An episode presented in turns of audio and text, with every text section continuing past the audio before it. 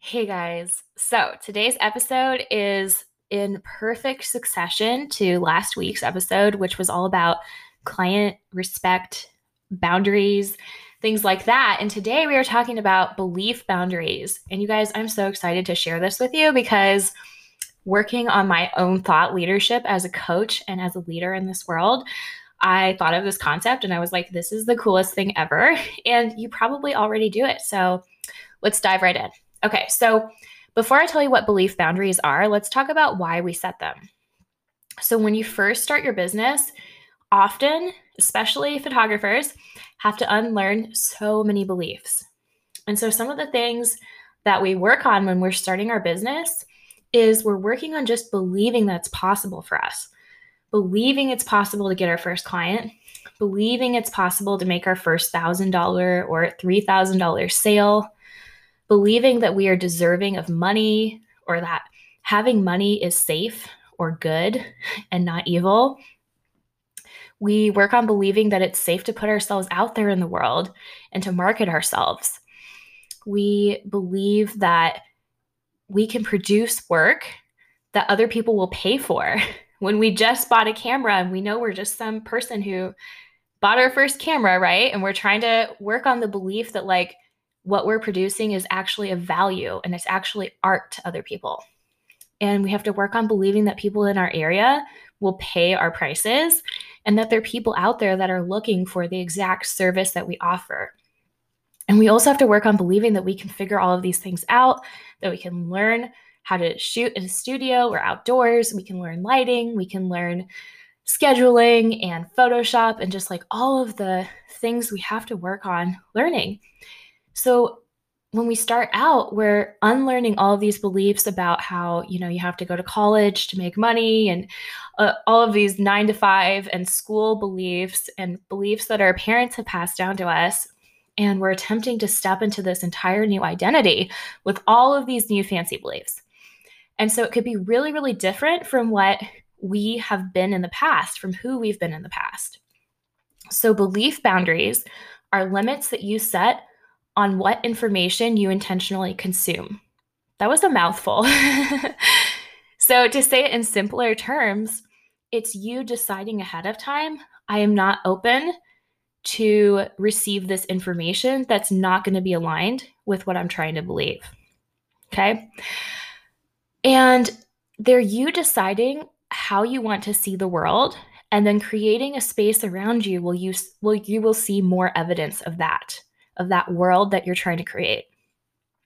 There are limits on your time, your space, and your energy. So, most of us are intentionally consuming all of the time, right? We will get in conversations with people and we'll just kind of like go down the road of whatever the person is talking about, whether it be gossip or whatever. We'll get on Instagram and Facebook and TikTok and just start scrolling and I was talking to a friend about how we were saying, well, you could be consuming either way if you're like reading a book or if you're just on social media.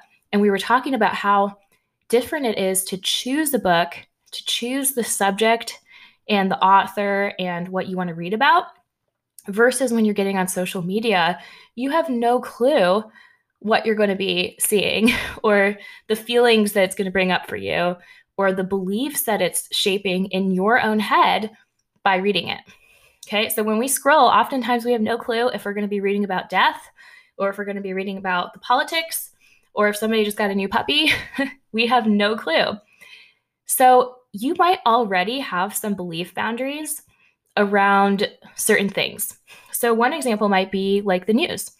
You may have noticed that the news always is makes you feel negative. It always makes you feel like everything's going wrong in the world, that people are bad, that disasters are happening. And so you might choose not to watch the news. I know as a millennial, a lot of my generation doesn't watch TV news anymore. we uh, are kind of against that, but my generation will still like read Twitter news or something. Okay, but you might just not consume any news at all. Or you might choose to only watch a certain platform that matches what you personally believe and what you agree with and what you want to hear. Or you might decide to limit your time spent reading any news. Like, so say you only check it in the morning and then you don't do any more news for the rest of the day. Those are all forms of belief boundaries. They are you deciding that you don't want your brain to be full of information that makes you anxious and fearful. This is also really important because we as humans are kind of hooked and addicted to drama, right? Like some of us, we don't want to get into arguments. We're tired of hearing people argue about the same things, but a Facebook algorithm puts it at the top of our feed, and we can't help but read through all of those comments of people disagreeing on the vaccine posts or whatever it is, right? We are a little bit addicted to that. And an example of this is I went to the nail salon the other day and I had to wait for like a long time. they made me wait like 20 minutes past my appointment. And I'm just sitting there and they have two TVs on with Dr. Phil. And you guys, I have not watched Dr. Phil since when I was a child and it was on in my home TV and it came on before Oprah. so I I don't watch that stuff. I don't watch shows where people are like arguing and talking about drugs and all of the terrible things that can happen in your family dysfunction. And I immediately felt like this terrible negative energy of just thinking about thinking about that world where, you know, on TV they're producing drama. They're bringing out the drama because that's how their viewers watch keep watching their show. And I immediately was like, "Oh my gosh, I want to leave because that's one of my boundaries is that I don't like consume that stuff anymore." And I decided not to leave and I decided not to ask them to change the channel because I saw like other people were watching the show and I was like, I don't think I can ask them to change the channel. So what happened you guys was that as time went on, I couldn't ignore the show because it was like on two different TVs. And when they sat me down, I was in the middle of the two TVs and they were just loud and on right next to me. So I just ended up getting into the episode and consuming it. and the funny thing that happened was that I actually got past that first initial reaction where I felt really negative energy. And I felt myself be consumed in the drama of the show and buy into the story of the show. And so we're actually, as humans, we're kind of addicted to that, right? And we kind of want to buy into it. So we have to intentionally set those limits for ourselves, or we will end up just accidentally reading a lot of information that makes us feel bad that we don't want to consume. And so while we're not talking about this on a on a big scale of like news and politics and just the worldly events, we're talking about this in a business sense you might already have some of these belief boundaries around all areas of your life. So, if we zoom in on a business lens, this can look like when you are starting to try and believe that you can make money and believe that you can find clients, and you find yourself on a Facebook group for photographers where people are complaining that nobody is buying because of COVID and you find your brain reading through all the comments and just building up evidence that people aren't buying, that the economy is down, that businesses are failing, that's not going to work out. These are examples of where we start just consuming information that actually doesn't help us and doesn't help us reach our goal at all. So, the way that this shows up in our businesses is that when you are trying to switch into a different identity, everyone who already knew you as the old person is going to be like, what is happening? and some people might do so in a well meaning way. And some people may have been telling you your whole life that you're just not good enough and you're not doing a good enough job. And they might continue to remind you that you're probably not going to get anywhere. And so we're talking about all ends of the spectrum here. And we're also talking about friend groups, right? Friend groups and the way that people talk about business owners and the way that people think about money. And if the people around you are just spending so much time hammering in the ideas that rich people are bad and that it, people are ripping other people off when they're charging luxury prices. All of these ideas are going to be conflicting with the ideas that you need to believe to have a successful business. And my solution to this is belief boundaries. And so these are really important to differentiate between regular boundaries because regular boundaries are permanent and they always need to be honored and they protect you from being abused and taken advantage of. Like the if somebody can't punch you right? That's a boundary that would never change. It's very firm. And today's topic belief boundaries are just a temporary boundary to protect your belief. They're to nurture the new identity that you are coming into. And they protect you while you're still susceptible to believing the old things. I'm going to dive a little bit deeper into what's behind this. So, one thing that we always do, that I always do with my clients, is we take responsibility for our own thoughts and feelings.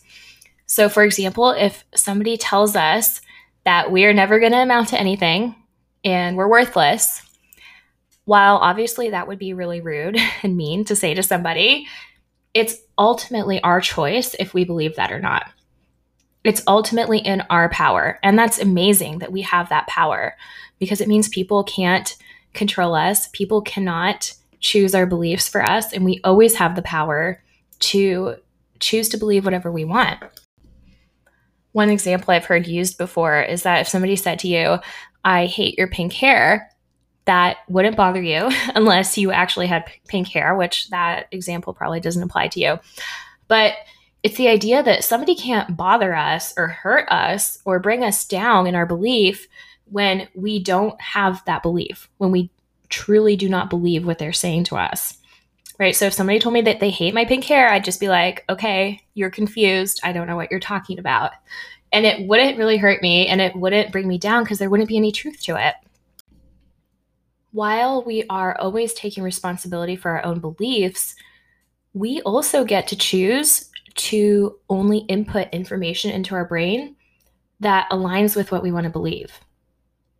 Okay, so our brain is like a machine, it's like a computer. It takes what we truly think and believe on a deep subconscious level, and it's always finding evidence for that. It's called confirmation bias, right? And oftentimes we are just stuck in between where we want to be in our identity and what we actually believe. We're going from being the old person that we were, who couldn't do things, who couldn't make money, who never finished anything, right? All of our old thoughts about ourselves. And then we're going into the new identity and who we want to be. And there's that cognitive dissonance there where we're very uncomfortable and we're stuck in between trying so hard to believe something, but not quite believing it yet. And part of us are just stuck in the old identity. So I believe that minimizing your contact through these belief boundaries with this negative information can be really helpful to you. So it's a time where you're more susceptible to somebody saying something to you and you still believing it and you letting it bring you down and you using it as evidence that you can't do something that's not possible for you. The amazing part about this is that there is a place where you can get so far into the other side of your belief that it doesn't bother you anymore when people tell you negative things. And you see it more as a reflection of their beliefs and their identity. And the way that you know if you're what place you're in is that if it feels a lot more emotionally charged, you're still buying into what people are saying. If you still feel like things are getting to you, if they're hurting you, if it feels like people are being mean to you, that means that there's a little bit of you still being in that old identity. And there's nothing wrong with that.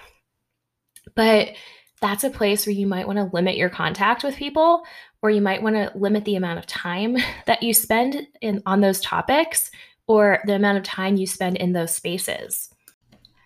One particular belief boundary that I had to honor was when I was coming of age and trying to form my own opinions about money and about friendship and people in the world and just all the ways that I see the world. And I used to get so upset with my dad because he has some different viewpoints than me. And I felt like they were hurting me and not helping me. And whenever I would talk to him, he would just keep telling me these things and saying the things that he believed and it would I would feel like they just brought me down and I would feel so overwhelmed by them like I couldn't escape the negative energy. And I even found a voice memo in my phone from years ago when this used to really bother me. And I had talked about how I just can't be around the energy and it's just so frustrating. And it was really cool to see it from the place that I'm in right now, which is that I had I gave myself the space and time to overcome these things for myself, to build my own beliefs, and now I'm so strong in those areas of my belief that it no longer bothers me if people don't agree with me. That's how you know that you're on the other side of it.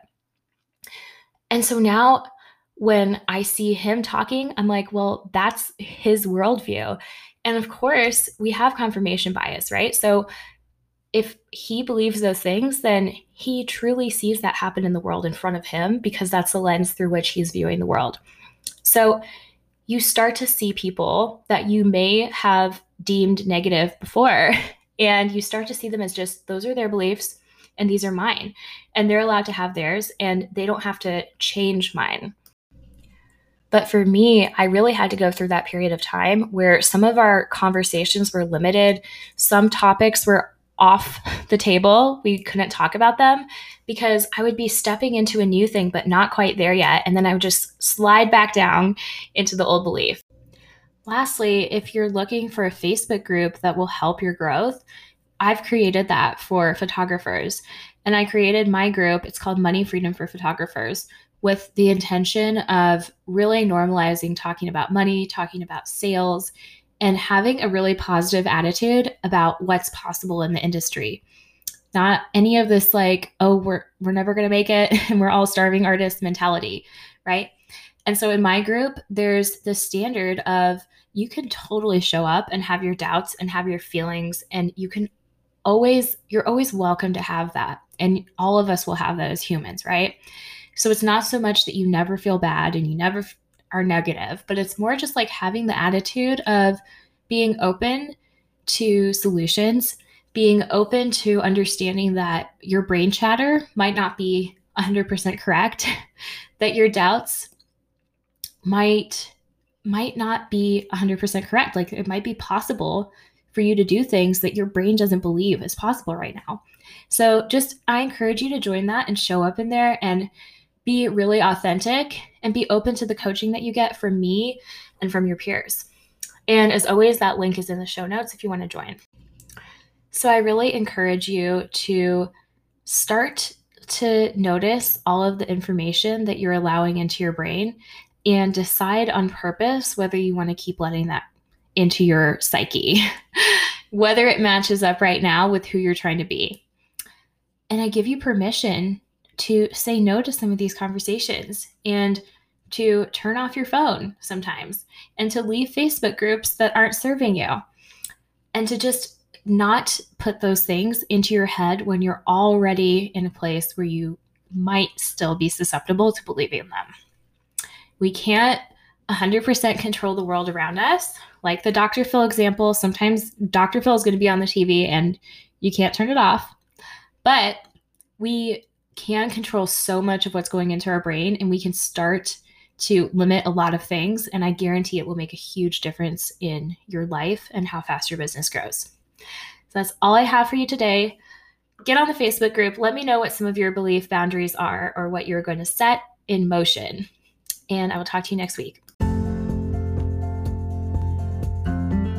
if you're ready to do this work for yourself and your business i invite you to coach with me one-on-one we will spend six months turning you into the person who knows how to create whatever results you want in your life and business. You can sign up for your free consultation at the link in the show notes.